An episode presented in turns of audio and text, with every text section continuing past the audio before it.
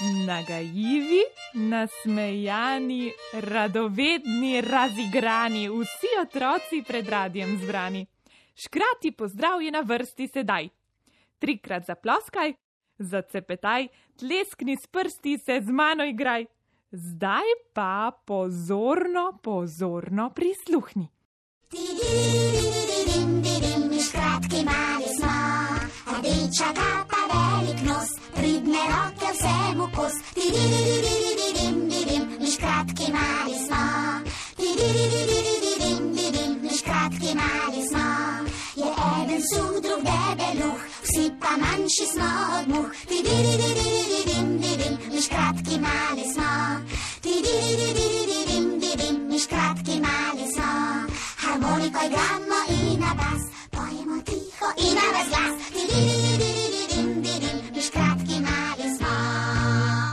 Dobro jutro, dragi otroci, nestrpno sem vas čakal. Dobrodošli v našem kotičku. Tudi pri vas že diši po poletju.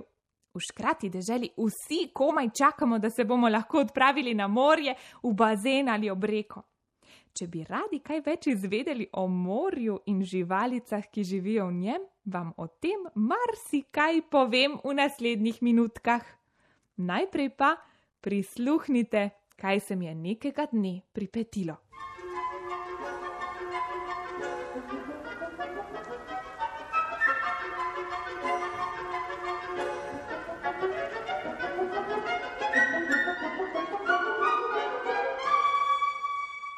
Bilo je lepo sončno jutro. Odprl sem oči in se zazrl v nebo. Tako modrega še nisem videl. Vstal sem in se oblekel v mornarsko modro majico in svetlo modre hlače. Zobe sem umil z modro zobno pasto. Za zajtrk sem spil borovnični sok, ki je bil vijolično modre barve. Prt na mizi je bil kobaltno modre barve. Pomislil sem, da se mi morda obeta poseben dan, saj je vse okoli mene v različnih odtenkih modre barve. Veselo sem odskakljal krorici, tucici in baltku. Odločili smo se, da se zjutraj odpravimo na krajši izlet. Baldek je vse organiziral. Tako mi je bilo všeč letenje, upal sem, da nas na jasi ponovno čakajo vsaj metulji in da bi tudi danes nekam leteli. Kot vlak sem prisopihal do jase in zagledal veliko ptico. Bil je ga lep. Baldek in škrati sestrici so me že čakali. Tucica mi je takoj izdala skrivnost. Ogledali si bomo nekaj velikega in modrega.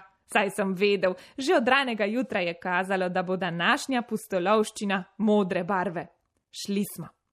Galep je letel zelo hitro.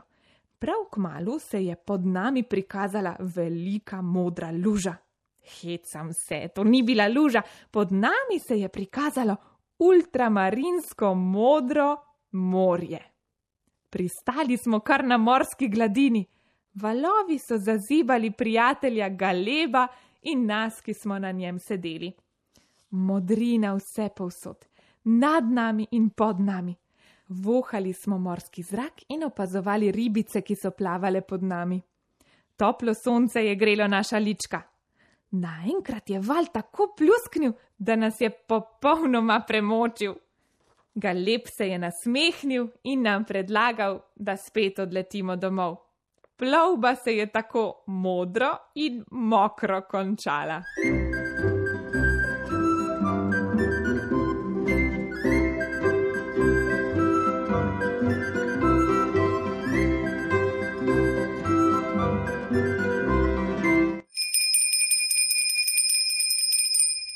Ali morda veste, zakaj imenujemo Zemljo tudi modri planet?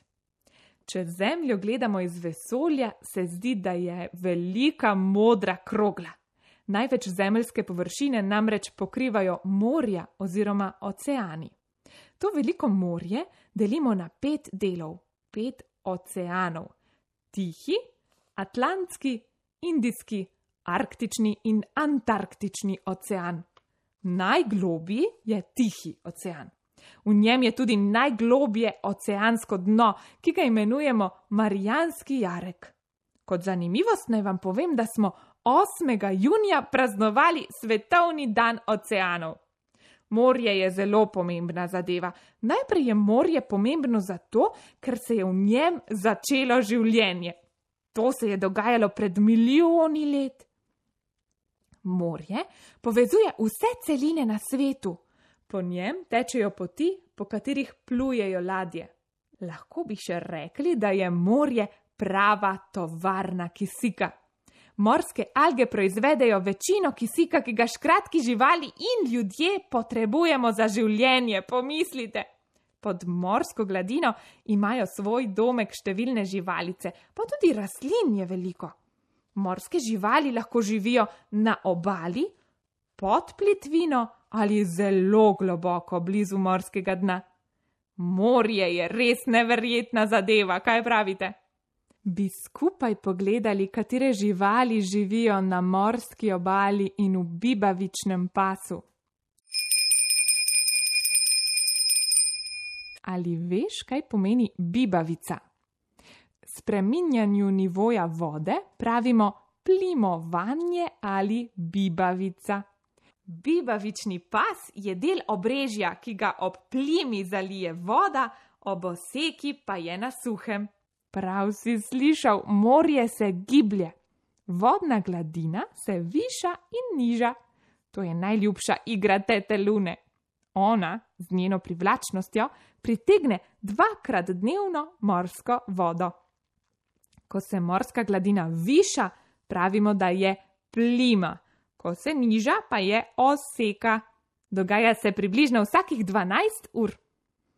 No, vrnimo se k živalicam ob morski obali.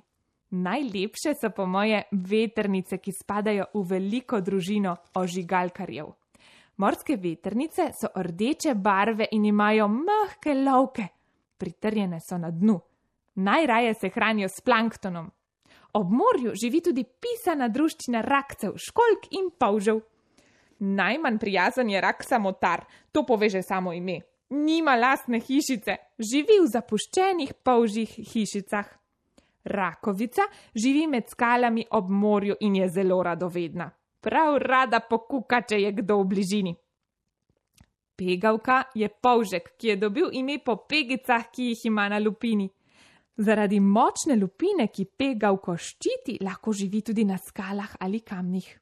Zanimiv polžek je tudi čokati volek, ta je plenilec, hrani se z rakci in školkami, njegova hišica je bele barve.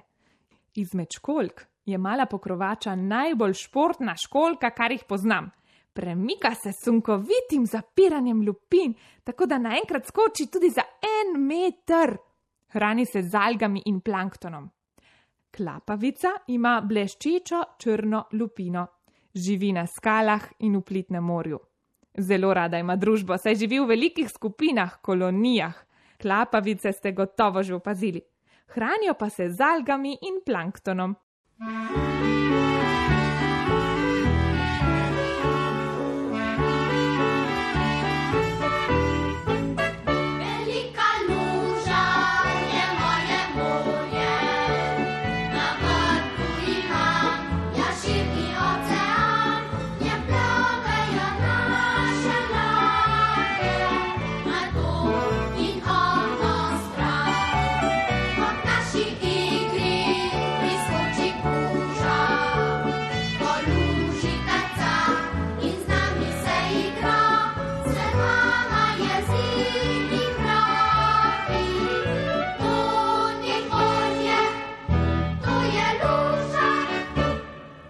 Bi radi spoznali še eno od živalic, ki živijo ob obali? Super! Ko se odpravim k morju, se najraje igram z njo, tako ljubka je, gotovo bo tudi vam všeč. Prisluhnite ji.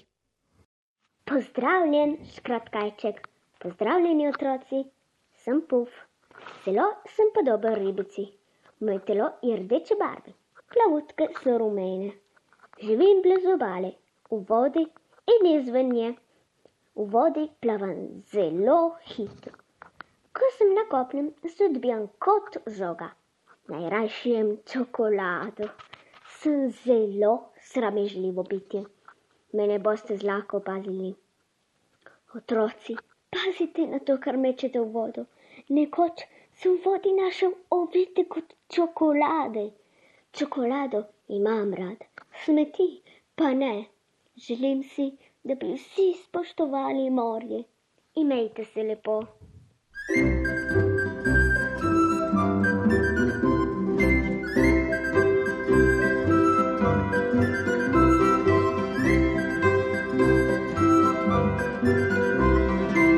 S pufom tudi zelo rada ustvarjava.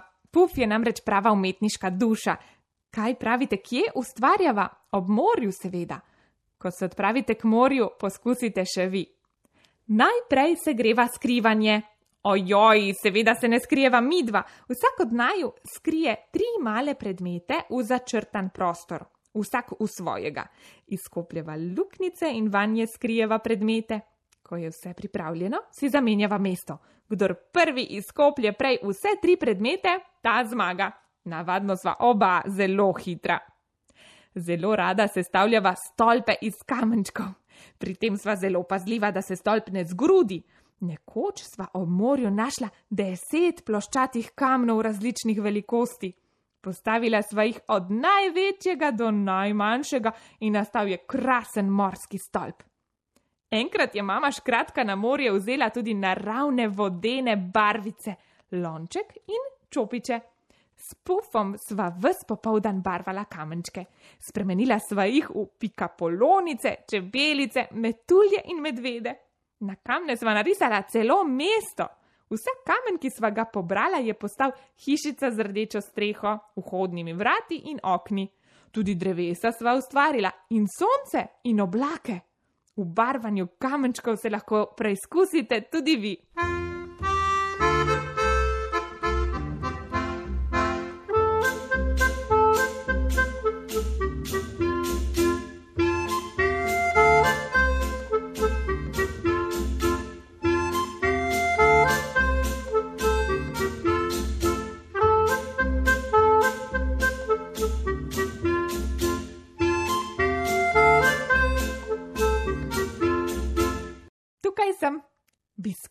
Odgovorili na tri slane uganke? Dajmo. Prva uganka. Modro in mirno, neskončno se zdi, splimo, oseko, raste, kopni. Kaj je to? Morje, seveda, tisto morje, o katerem smo veliko slišali danes. Druga uganka.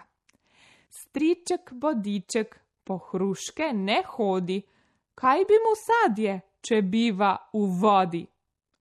Katera morska žival ima bodice? Morski ježek, seveda, odgovor je pravilen.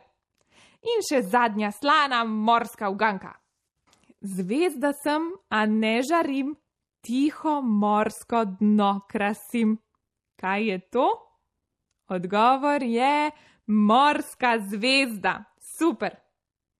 Tako, dragi otroci, zdaj pa je počasi čas, da se poslovimo. A danes je torek in tudi danes vas na naši Facebook strani čaka presenečenje, kar dve pobarvanki.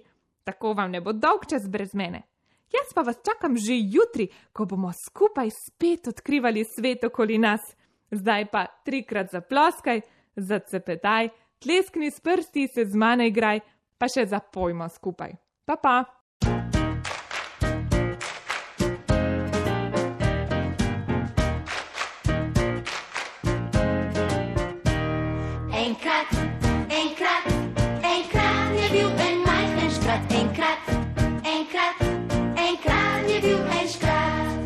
Imel je dolgo bradico, vsa siva je bila. Na hrbtu je nosil krašnico, v njej polno zlata. Enkrat, enkrat, enkrat je bil en majhen škrat. Enkrat, enkrat, enkrat je bil en škrat. Enkrat, enkrat, enkrat je bil en majhen škrat. Enkrat, enkrat, enkrat je bil en škrat. Pomagal rad je vsem ljudem, ki dobri so bili. Hudobne že prezdiral je, za njih ni imel oči. Enkrat, enkrat, enkrat je bil en majhen škrat, enkrat, enkrat, enkrat je bil en škrat, enkrat, enkrat, enkrat je bil en majhen škrat, enkrat, enkrat, enkrat je bil Ti praviš, da ga ni bilo, dokazov rešeni. V pravljici pa živel bo, zato zapojmo vsi. Enkrat, enkrat, enkrat je bil en majhen škrat, enkrat, enkrat, enkrat je bil en škrat, enkrat, enkrat, enkrat je bil en majhen škrat, enkrat.